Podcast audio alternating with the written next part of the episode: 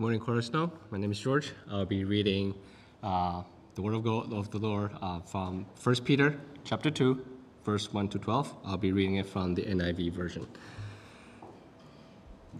Therefore, rid yourself of all malice and all deceit, hypocrisy, envy, and slander of every kind. Like newborn babies, crave pure spiritual milk, so that by it you may grow up in your salvation. Now that is, you have tasted that the Lord is good. As you come to him, the living stone, rejected by humans but chosen by God and precious to him, you also, like living stones, are built into a spiritual house to be a holy priesthood, offering spiritual sacrifices acceptable to God through Jesus Christ. For in Scripture it says, See, I lay a stone in Zion, a chosen and precious cornerstone, and the one who trusts in him, who uh, will never be put to shame. Now to you who believe, this stone is precious, but to those who do not believe, the stone the builder rejected has become the cornerstone, and a stone that has caused people to stumble, and a, and a rock that makes them fall. They stumble because they disobey the message, which is also what they were destined for. But you are a chosen people, a royal priesthood, a holy nation, God's special possession that you may declare the praises of him who called you out of darkness into his wonderful light. Once you were not a people, but now you are the people of God. Once you had not received mercy, but now you have received mercy. Dear friends, I urge you as foreigners and exiles to abstain from sinful desires, which wage war against you against your soul. Live such a good lives among the pagans that though they accuse you of doing wrong, they may see you good deeds and glorify God on the day he visits us. This word of the Lord.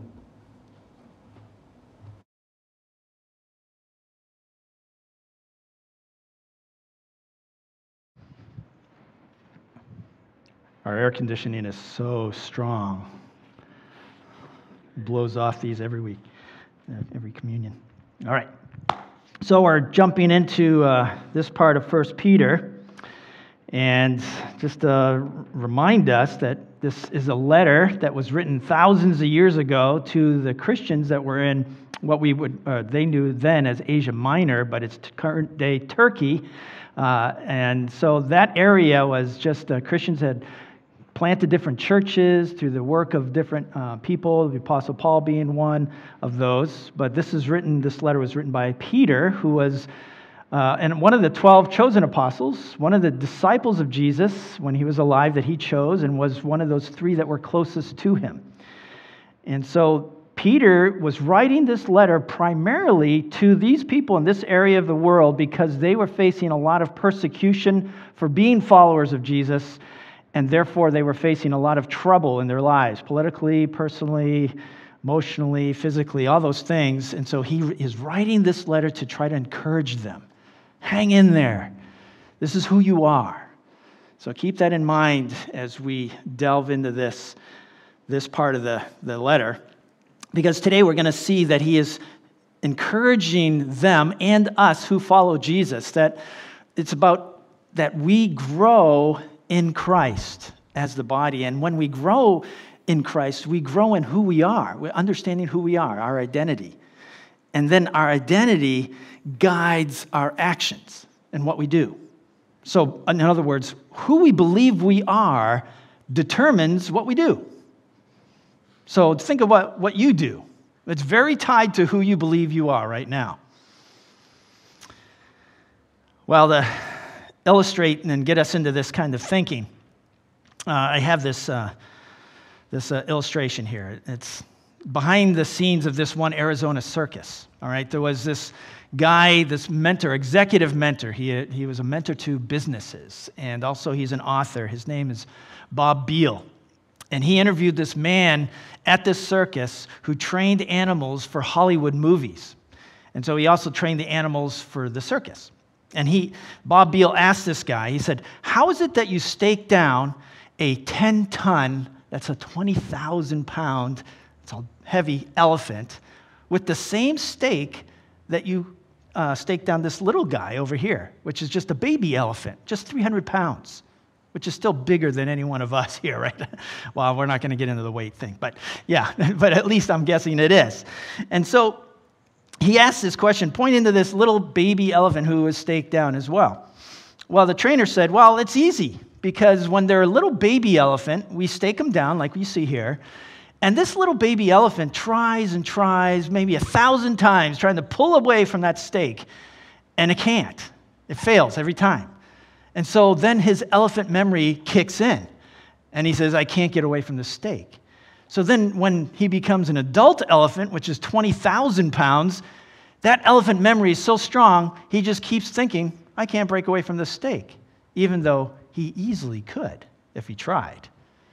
He gets stuck in this memory. And, and oftentimes, as humans, we as well have these mental stakes that form when we're young by some insensitive, uncaring, um, kind of unwise person that might give us these zingers when we're a young person and says, Oh, he's not good at planning, or she's not a good leader, or that's a really stupid question.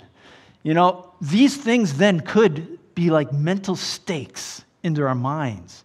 And then as we grow as adults, these are the stakes that still are there forming us in our identity of what we think we, who we are and what we can do. And it holds us back. But in reality, we are much more capable than we think we are of, especially as we follow the Lord Christ as his, Him being our Lord. Because when we grow and mature as followers of the Lord Jesus, then we are growing and maturing because anything healthy, if you look at the world, anything healthy grows. So, like if we're young, we grow in size. And then once we stop growing in size, we grow older. And once we stop growing, we're dead, right? We're not going to grow anymore. We have stopped growing. Uh, and the same truth applies to us as his church, the body of Christ. The problem is sometimes we, as the body of Christ, live like this 10 ton elephant where we have this mental stake in us that holds us back. And one of the things I've heard many times over the years as a pastor is like, oh, we've tried that before and it doesn't work. Well, it, it may not have worked then, but it doesn't mean it's not going to work now. I mean, there's no truth in that unless we evaluate and think about it. But that could be a mental stake for us. Well, today's text in 1 Peter chapter 2, 1 through 12, which George has read for us, teaches us this truth. Oh, there's the picture of the elephants. I forgot to bring that up. There's the big guy and the little guy. Just interesting. When I was preparing for this, um, I just thought I was doing, and I saw in Google, you know, it offers these things when you're searching for things, and it said elephant attack, and I thought, oh, that's interesting. So I, I looked at that. Just do that, Google. It's pretty amazing how strong these elephants are. They tip cars over, and you see all these videos of elephant attacks. It's very rare, okay? But you know, after you watch like 20 of them, you think like every elephant's going to be that way. But it, it's pretty interesting how strong they are. But this truth that we will see in this text that we're looking at today is that our growth shapes our identity. This is all in context of being in Christ. And our identity determines our actions. So we're going to see this kind of helps us understand this passage, this overall this uh, theme here. So Peter tells us these three important truths about us as the church of Jesus Christ. The first truth is really how we grow in Christ as a body of Christ. How do we grow as the body of Christ? How do we grow as we've seen this theme throughout foreigners and aliens in this world? And think about it. We've, we've probably met somebody like this in some point in our life, an adult who uh, has grown physically, of, of course, but still seems to think and act like a child, right? We've, I've met some like that. Um, sometimes we are like that, right? But, uh, but we've all met them. And I'm not talking about someone who likes to play or have fun. No, I'm not talking about that. I'm talking about adults who are childish when it comes to dealing with conflict or making decisions. They're like, they're childish and they're not mature about it. And these people's growth really has been stifled in some way. And something is hindering their growth. It's kind of like this story of a man who worked for this company for 25 years, doing the same job and receiving the same salary. And then after 25 years, he finally said, I'm fed up. So he goes to his boss and he says, Boss, I have a quarter of a century experience. And the boss sighed and said, Friend, you don't have a quarter of a century experience. You have one experience for a quarter of a century. and what he was saying to this man is, You've been doing the same thing and you've never changed or grown or expanded. You've just been doing the same thing. He didn't grow. Well, how do we grow as the body of Christ? Well, verse 1 gives us that instruction. Rid ourselves of sinful practices. To grow, we as the body of Christ must act on what we believe. And Paul, I mean, Peter gives very practical advice here. He says, Therefore, in verse 1, therefore rid yourselves of all malice and all deceit, hypocrisy, envy, and slander of every kind. Now remember, he's talking about the body of Christ. So this is stuff that happens among us, or, or we're practicing it and even outside with others. Rid yourselves. You know, that simply means this image here is to take off, like our clothes. If we're going to rid ourselves of our clothes like we do when we take a shower, we just take them off. It means to cease having any connection to do with these things.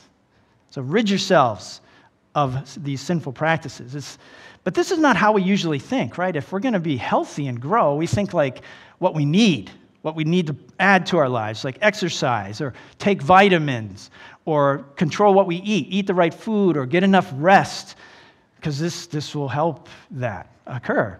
But the Apostle Peter here is not emphasizing this part. He's emphasizing first to rid ourselves of the things that hinder our growth in Christ.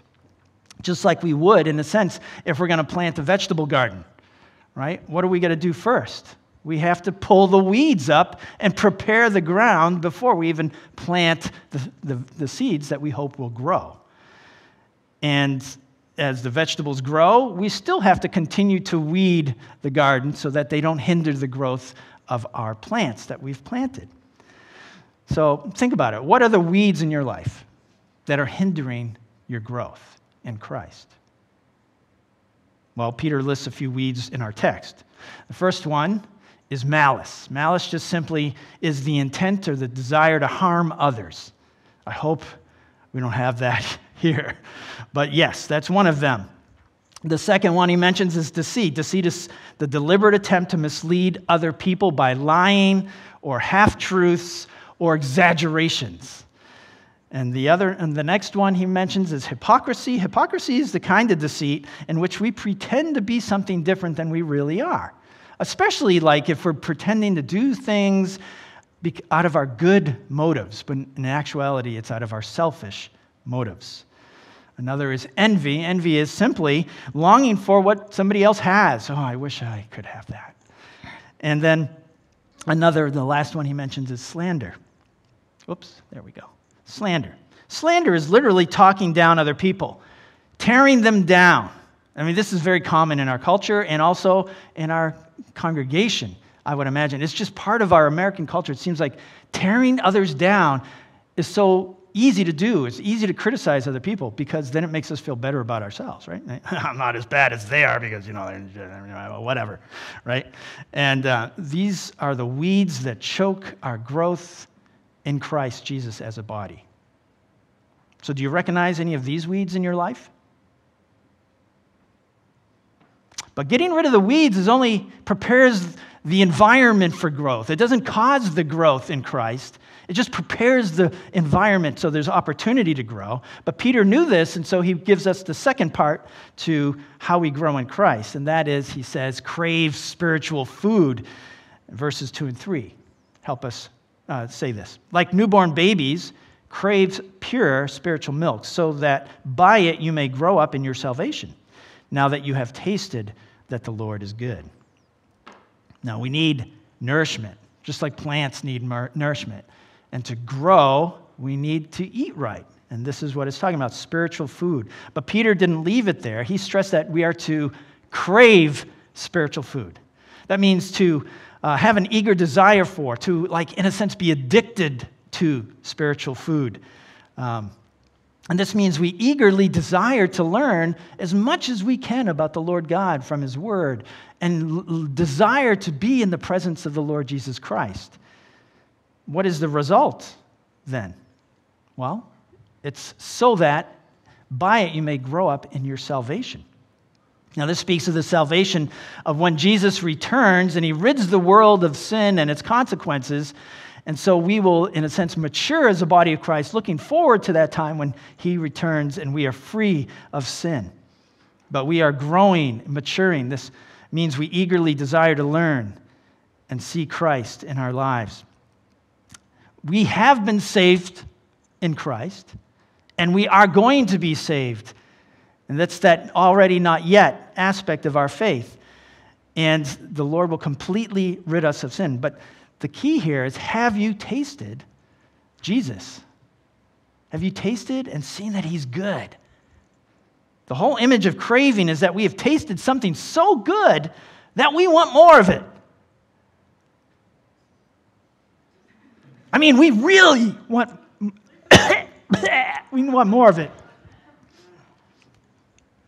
I think I need some water. I'm craving water.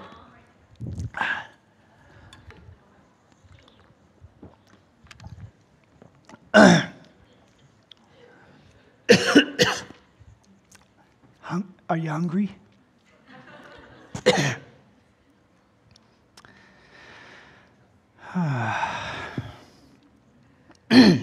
so we grow by ridding ourselves of these sinful desires.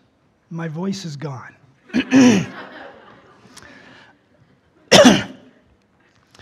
and that just provide, prepares the environment for our growth. So then we crave spiritual food. It's about lunchtime. Is that making you hungry? and as a church, what, we are, what are we growing up to be? Well, the scripture says right here that we just read, we grow up in our salvation in verse 2. Who is our salvation? Jesus. He is our salvation. So we are to grow up in to our salvation. And this is what the apostle Paul describes in Ephesians 4:15. He, he just says it right out. He says, "We will in all things grow up into him who is the head, that is Christ." Peter in verses 4 through 10 of our text then give us five ways. Um, well, he gives us a second truth, which is who we are in Christ, our identity, and then he gives us five identifications of what we are in Christ as the body of Christ. You know, it's not unusual to identify ourselves in different ways. Right? I, for example, me, I, I am a pastor, I'm a son, I'm a husband, I'm a a follower of Jesus, I'm alumnus, and I'm a friend. These are five ways I, I just described myself. Actually, is that five? One, two, three, four, five, six. That's six ways. I, I went one more. But think of five ways you can uh, describe yourself. This is our identity, or at least what we think is our identity, the, what we think of ourselves.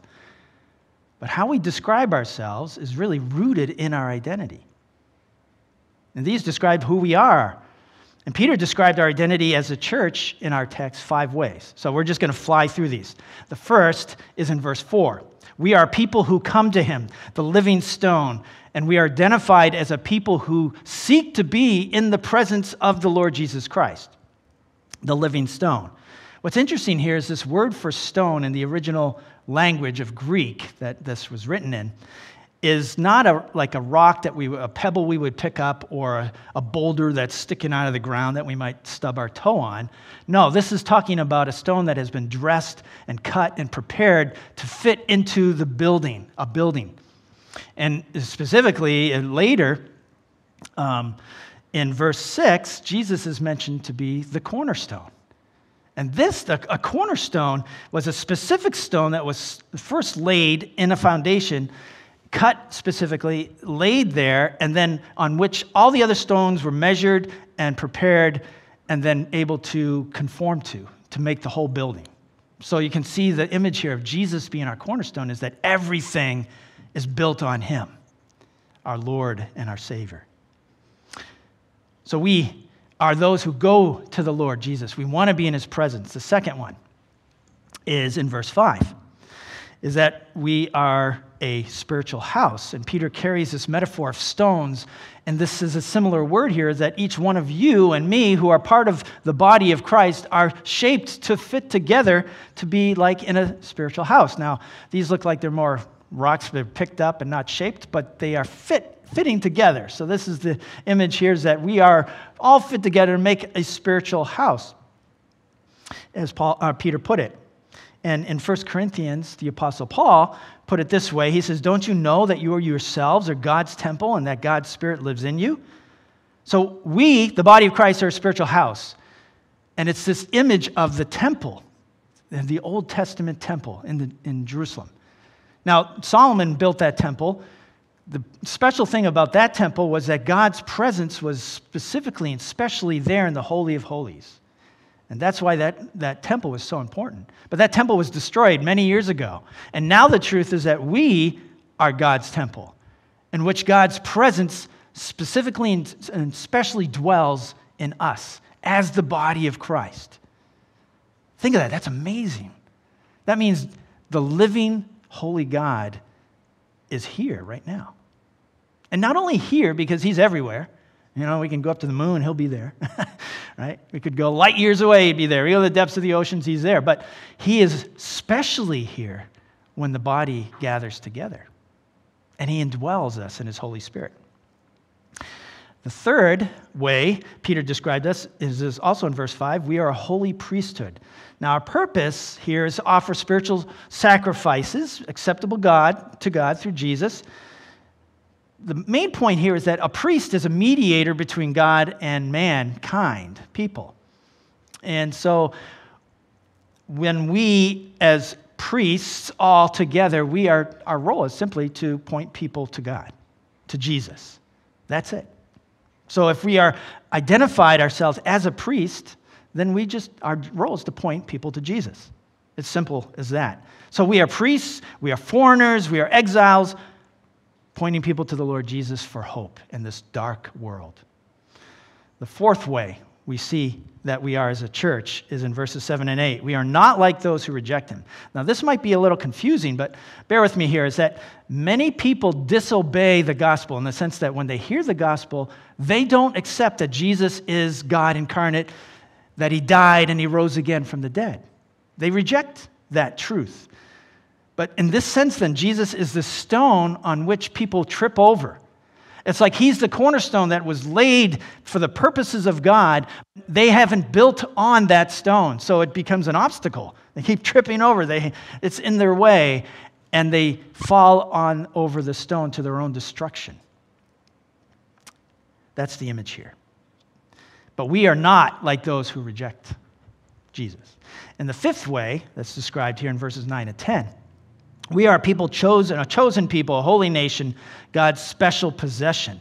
Now, notice I skipped the uh, priesthood because I already talked about that. So, to be a chosen people is not only an indication of privilege, like, hey, you are chosen, but it is also a summons to service, right? Because why am I choosing you, right? Because you, I'm going to ask you to do something, right? so, you know, voluntold in that sense, we say, right? but yeah, we are a chosen people because of the grace of the Lord Christ. When we accept Him, then we become engrafted into His people, and He has given us purposes to do. So, to be a holy nation means we are set apart by all the other people of the world for God's purposes. That's why we're chosen. This means that our identity as God's people is visible in the quality of our lives.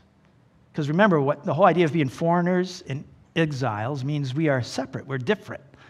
When people look at us, they say, they're, they're weird, they're, they're different from us. You know, what we are determines what we're capable of doing. Let me give you an illustration of this. This guy, uh, a story of Fritz Kreisler. He's a violinist, a very good violinist. And he set out one day from Hamburg, Germany, where he lived, to go to London for a concert. So he's on the way and he's waiting. He has about an hour before his boat goes off. You know, this is a long time ago, so planes weren't that uh, common, and he decided to take a boat. So he's waiting for his boat, so he goes into a music shop because he's a violinist. He likes music, so he goes in there, he's looking around. The music shop owner looks at his violin and says, Hey, can I, can I see that violin? And he says, Sure. He gives him the violin. You know, he's so precious to him, he carries it around wherever he's going. So the violinist, I mean, the shop tech, takes the violin, goes into the back room, disappears. Short time later, he comes back with two policemen. And the policeman tells Fritz Kreisler, and he says, Come with me. You're coming down to the station. And Fritz Kreisler's like, Why, What's wrong? What am I doing? He says, You have Fritz Kreisler's violin. He says, I am Fritz Kreisler. He says, Yeah, you can't play that one on us, buddy. You're coming down to the station with us. So he's like, Oh, well, my, my boat's now going to leave real soon. So he's thinking, What can I do? I don't have time for long explanations. So he says, Hey, can I prove to you that I'm Fritz Kreisler? Give me the violin. So they say, Okay. So they give him the violin, and he plays a song that he knows that he's well known for. And once he finishes that, he says, Now do you believe me? And they say, Yeah, we believe you. Oh, yeah, better hurry up and get on your boat. You see, what we do is comes from who we are. What, it makes us capable to do what God has gifted us to do because of our identity. Our identity determines our actions. Who we think we are determines what we do. That's the truth. Peter is saying, This is who you are. And so, what we then he moves to in the last two verses of our text. So, this is how you grow in Christ, right? This is how we grow. This is who you are. This is your identity in Christ. Think of that. Live confidently like that. And then he moves to the last truth here in what we do as the body of Christ. Verses 11 and 12. Dear friends, I urge you as foreigners and exiles to abstain from sinful desires which wage war against your soul. Live such good lives among the pagans Pagans just mean like those who do not believe in Christ.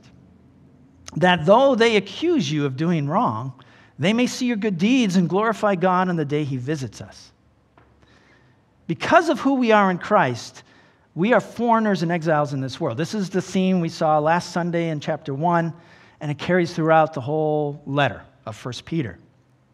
We who follow Jesus are no longer of this world.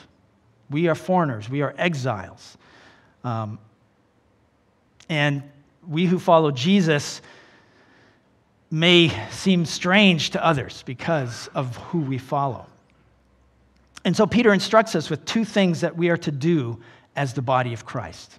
And the first is very obvious it's to abstain from sinful desires. Now, abstain, abstain means we are to stop before we do them.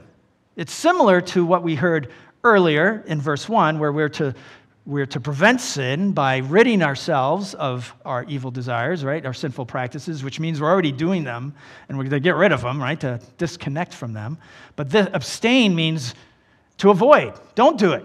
Don't let them do it. Uh, don't let it, uh, don't act on it. And we also heard this command in chapter 1, verse 14, which said, Don't conform to the evil desires you once had.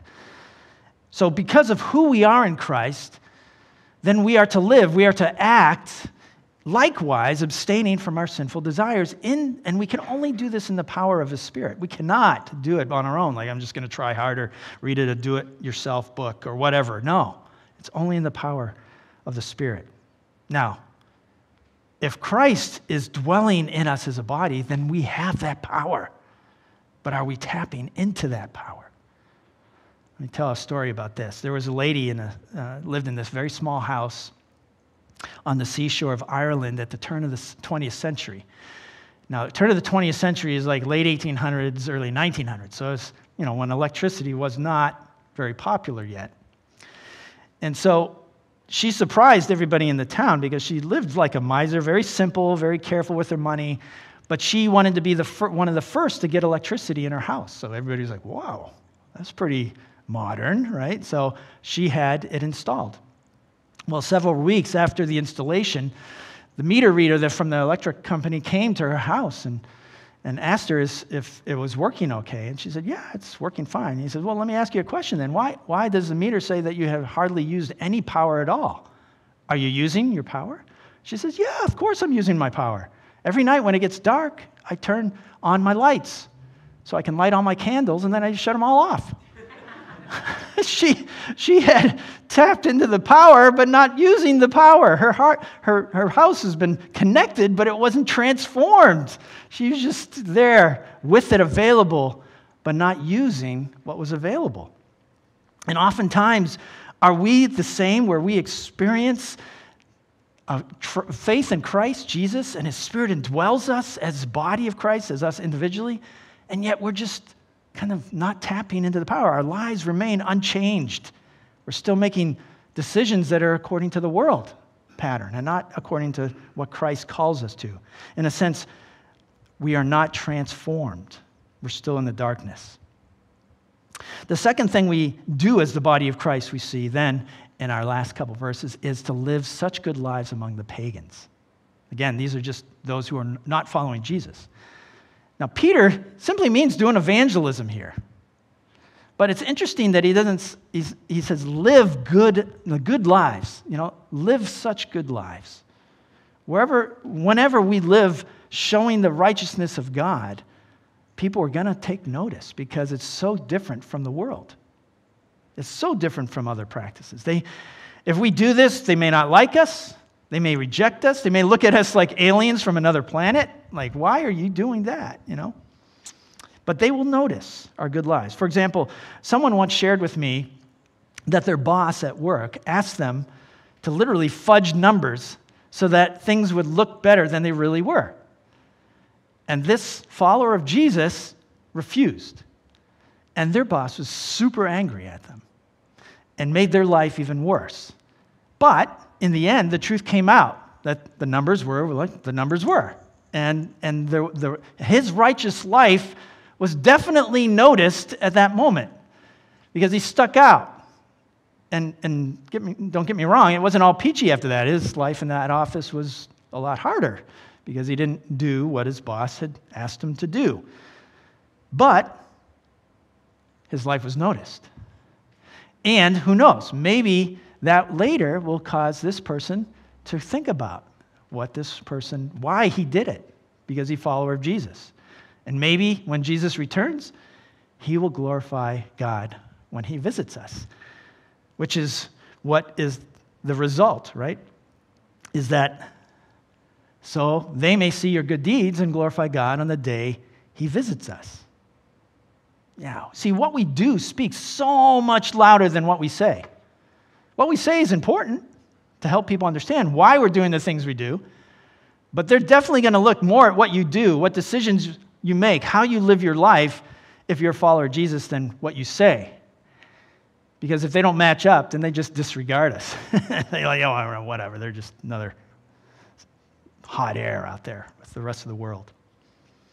You see, the truth here is that our growth shapes our identity, and our identity determines our actions. So the question to us is really what do we crave? I mean, besides lunch, because, you know, it's getting late. But what, what do we really crave? If you can't even answer, like, I don't feel like I crave anything in life right now, then you're missing out on who Jesus really is and what he's calling you to do. Because he loves you so much that he died for you and for me. I mean, that's love. So he is calling us to follow him, the true and living God, because he's forgiven us of all our sins on the cross. He's taken care of all that. And he's saying, Follow me. I love you. I have life that is so good for you. And I will transform you to be a light to the world because they are stuck in their darkness. So, do you choose Jesus? Do you crave him? Or will you reject him? Let's pray. Lord, we have so much to learn from you. Our living, our active, our alive Lord and God. And I pray, Lord, that if there is hearts here, including my own, that are resisting your truth, that you would make it very apparent to us. And that, that your call to us would put something in our hearts that would not be settled until we submit to you, our Lord, our Heavenly Father, who calls us out of your love. Lord, may we, as Cornerstone, your body here in Somerset, grow and mature to be more and more like you, Lord Jesus, going out and sharing your love and living such good lives among those who are in darkness, so that they may see and give you glory on the day you visit us. We pray this in Jesus' name. Amen.